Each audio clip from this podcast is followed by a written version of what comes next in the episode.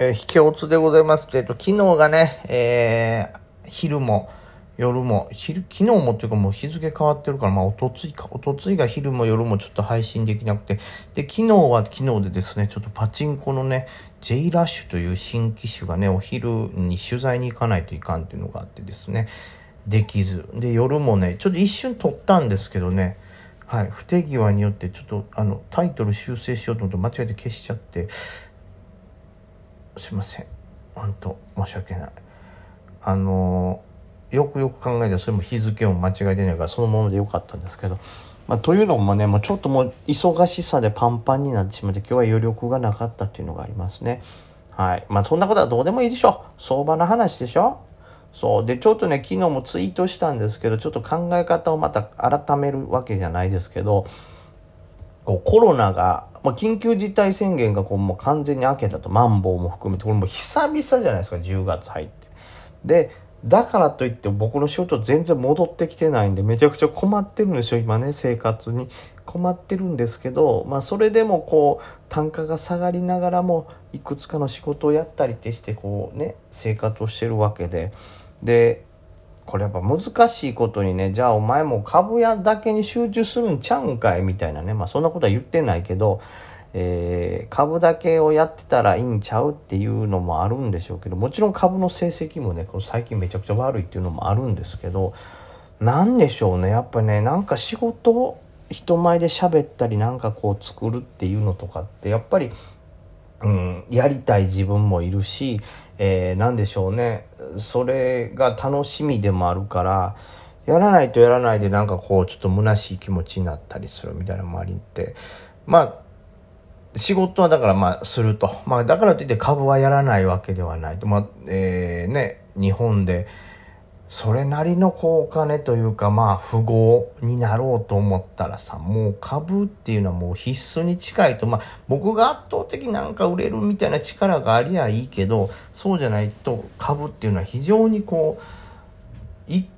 いっぱいチャンスってあったらいいわけですからこの仕事他の仕事をやってそれでぶち当たって大金持ちになる。まあ、大金持ちになるのが目的じゃないけど大金を持つことによって好きなことができるとか時間を短縮してこうより多くの経験ができるとか。であとはねそのまあ長生きしたりとかにもつながってくるわけで、まあ、とりあえずないよりかは当然あった方がいいと。しかもまあ最後まで安心できるぐらいの金が。ってなった時に好きなことをしてそれで当たるのももちろんいいんですけどそれがね能力があんのかとか当たるか当たらんかって分かんないですから他のこれをやったりとかあれをやったりとか、まあ、ハンドスピナーの DVD を売ってみたりとか40枚しか売れへんかったけど、まあ、そういうのもあって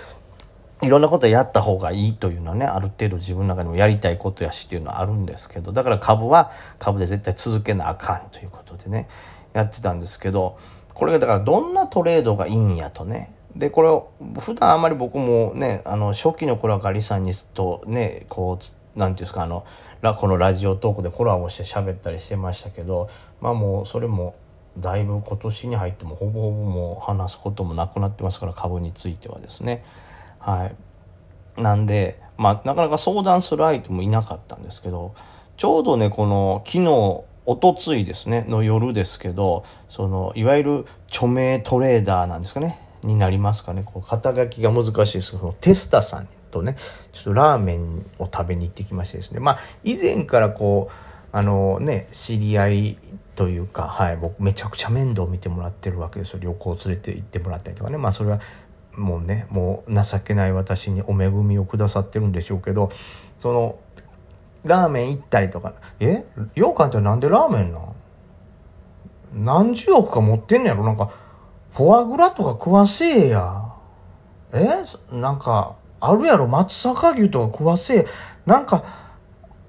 ニコニコ、まあ、美味しかった。めちゃくちゃ美味しかったから、ニコニコして、美味しいラーメンやったな。あ、ごちそうさんですと言ったけど、よくよく考えたら、なんかな、もっといけるチャンスやったんちゃう？ミスったか？なんか、ね、なんか、うん、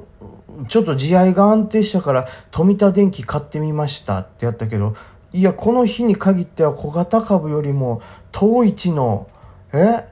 景気敏感株の方がめちゃくちゃ上がってるやんみたいな。枚数もロットも晴れてんこれみたいな。なんかそういうせっかくのチャンスを小幅しか取ってないようななんか気持ちに今ちょっとなりましたけど。じゃあ違うねそういうことは大事なことじゃない。でこう久しぶりにねそのラーメン行ってですね。で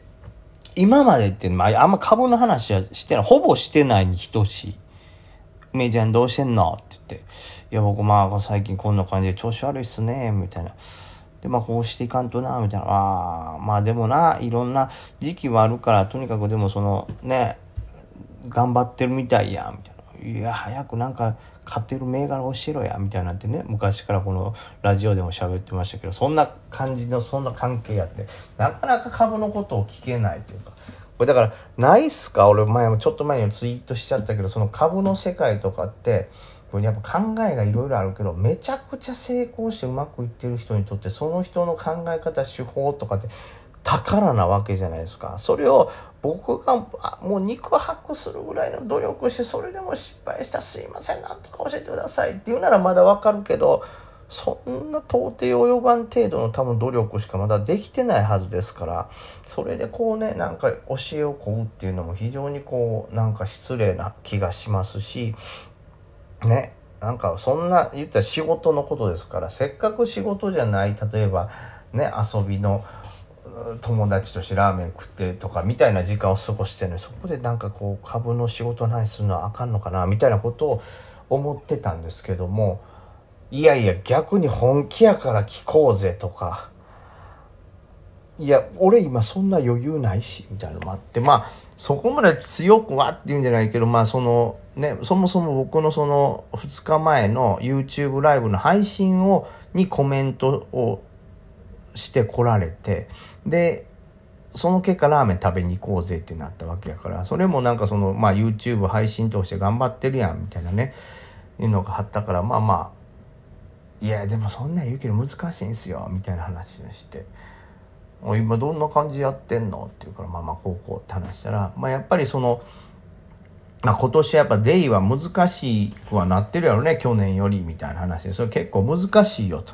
で、まあ、そもそもの話したら、それでめちゃくちゃやっぱり去年とかは、まあ、勝てたわけですよ、僕もね。で、それやったら、例えば他の仕事を多少セーブしても、やる価値があったでしょ。そのトータルとして、早く安全圏にたどり着いた方が他の仕事もこう、ね、安心してできたりとか、なんならその他の仕事にこう集中できたりとか、その他の仕事に資金を回すっていう投資ができるってこともあったでしょうけど、それが今年あんま稼げてないんやったら効率としては良くないわけじゃないですか。だったらそのまあ他の仕事もしっかりやりつつやっぱ空いた時間というかデイトレではなくてもっと時間を少なくしつつ、えー、まあ稼げるっていう手法の方が多分今のライフスタイルには向いてんじゃないみたいな話をねしていただいてですねまあまあそれは確かにそうなんよ。と思いながら。だからまあそれってまあ本当にリアルな話で、デイトレでめちゃくちゃ稼げてる時期はもうそれにバッて注力したらいいんですよ。ね。ただまあそれ注力したことでメインの仕事、他の仕事がなくなるっていうのもね、あるからそれはバランス難しいですけど。でも今の僕の状況で言うと、デイが去年ほど全然稼げなくなったと。めちゃくちゃ効率が落ちてると。で、その上にただデイをやったら他の仕事にも力を入れれないってなって本当もう自利品なわけですよ。なんでもここは思い切って、え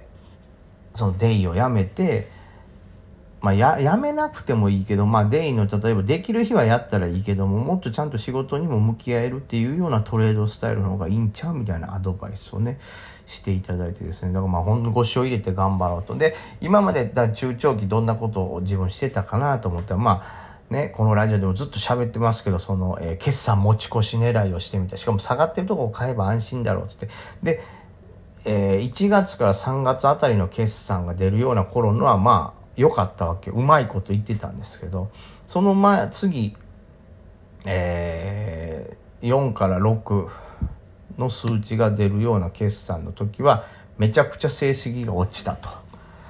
うん、じゃあやっぱり俺はつかめてないんやな、みたいなことになって、まあ決算やっぱ持ち越しはな、みたいになって、まあやっぱりそれってね、お話聞いたらリスキーなところもあるし、結局分からへんから、まあある程度はその決算次の決算目標でトレードをしていくっていうのはファンダで読んで決算読みっていうのは大事やけどもそれがそのちゃんと正しく読めてんのかいじゃないけど、うん、その決算前に勝って決算良さそうって勝負をするのではなくすでにやっぱり高決算っていうのをあの見つけないといかんと。まあまあちゃんと高決算が出たよっていう上で例えば次の決算がいいんじゃなかろうかということで期待されて買うみたいなのに乗る方があのむしろまあリスクは少ないと。だっていい決算やっていうのが出てるから。っていうのもあってねだからまあそういう手法をしていこうということになって、まあ、ちょうどそれがね今聞いたらもうすぐ決算期じゃないですか。だんだんと増えてくるんでなんでまあもう今回はその決算を予想してまあその決算に前から買って決算持ち越しっていうよりかは次の決算バンって出たところのまあいいなっていう銘柄にダイビングするっていうのをちょっとやっぱり今後やっていこうかなということでまあ時期的にもちょうどいいんでね。はい。それに挑戦しようとなっております。でただそのね、それだけでやっぱもったいないというか、まあ、デイに関しては絶対勝てる時がまた来るでしょうし実際に勝ってきてたり実績もあるからそれの手法っていうのを忘れたらあかんし手放したらいかんし、まあ、例えば決算でいいもんでバーンと上がるのに頑張って飛び込むっていうのもあったら新規材料っていうのもまあ言ったら似たような考えができるわけじゃないですか。その例えば業績に寄与するような新しい何かをバーンって開発しましたとか IR がバーンって出たらそれはもう決算と等しいような材料ですから。だからやっぱりそのデイトレをどれぐらいするかは別にして毎日のこのスクリーニング材料に対するそれもまあ続けてはいきます。おやすみ。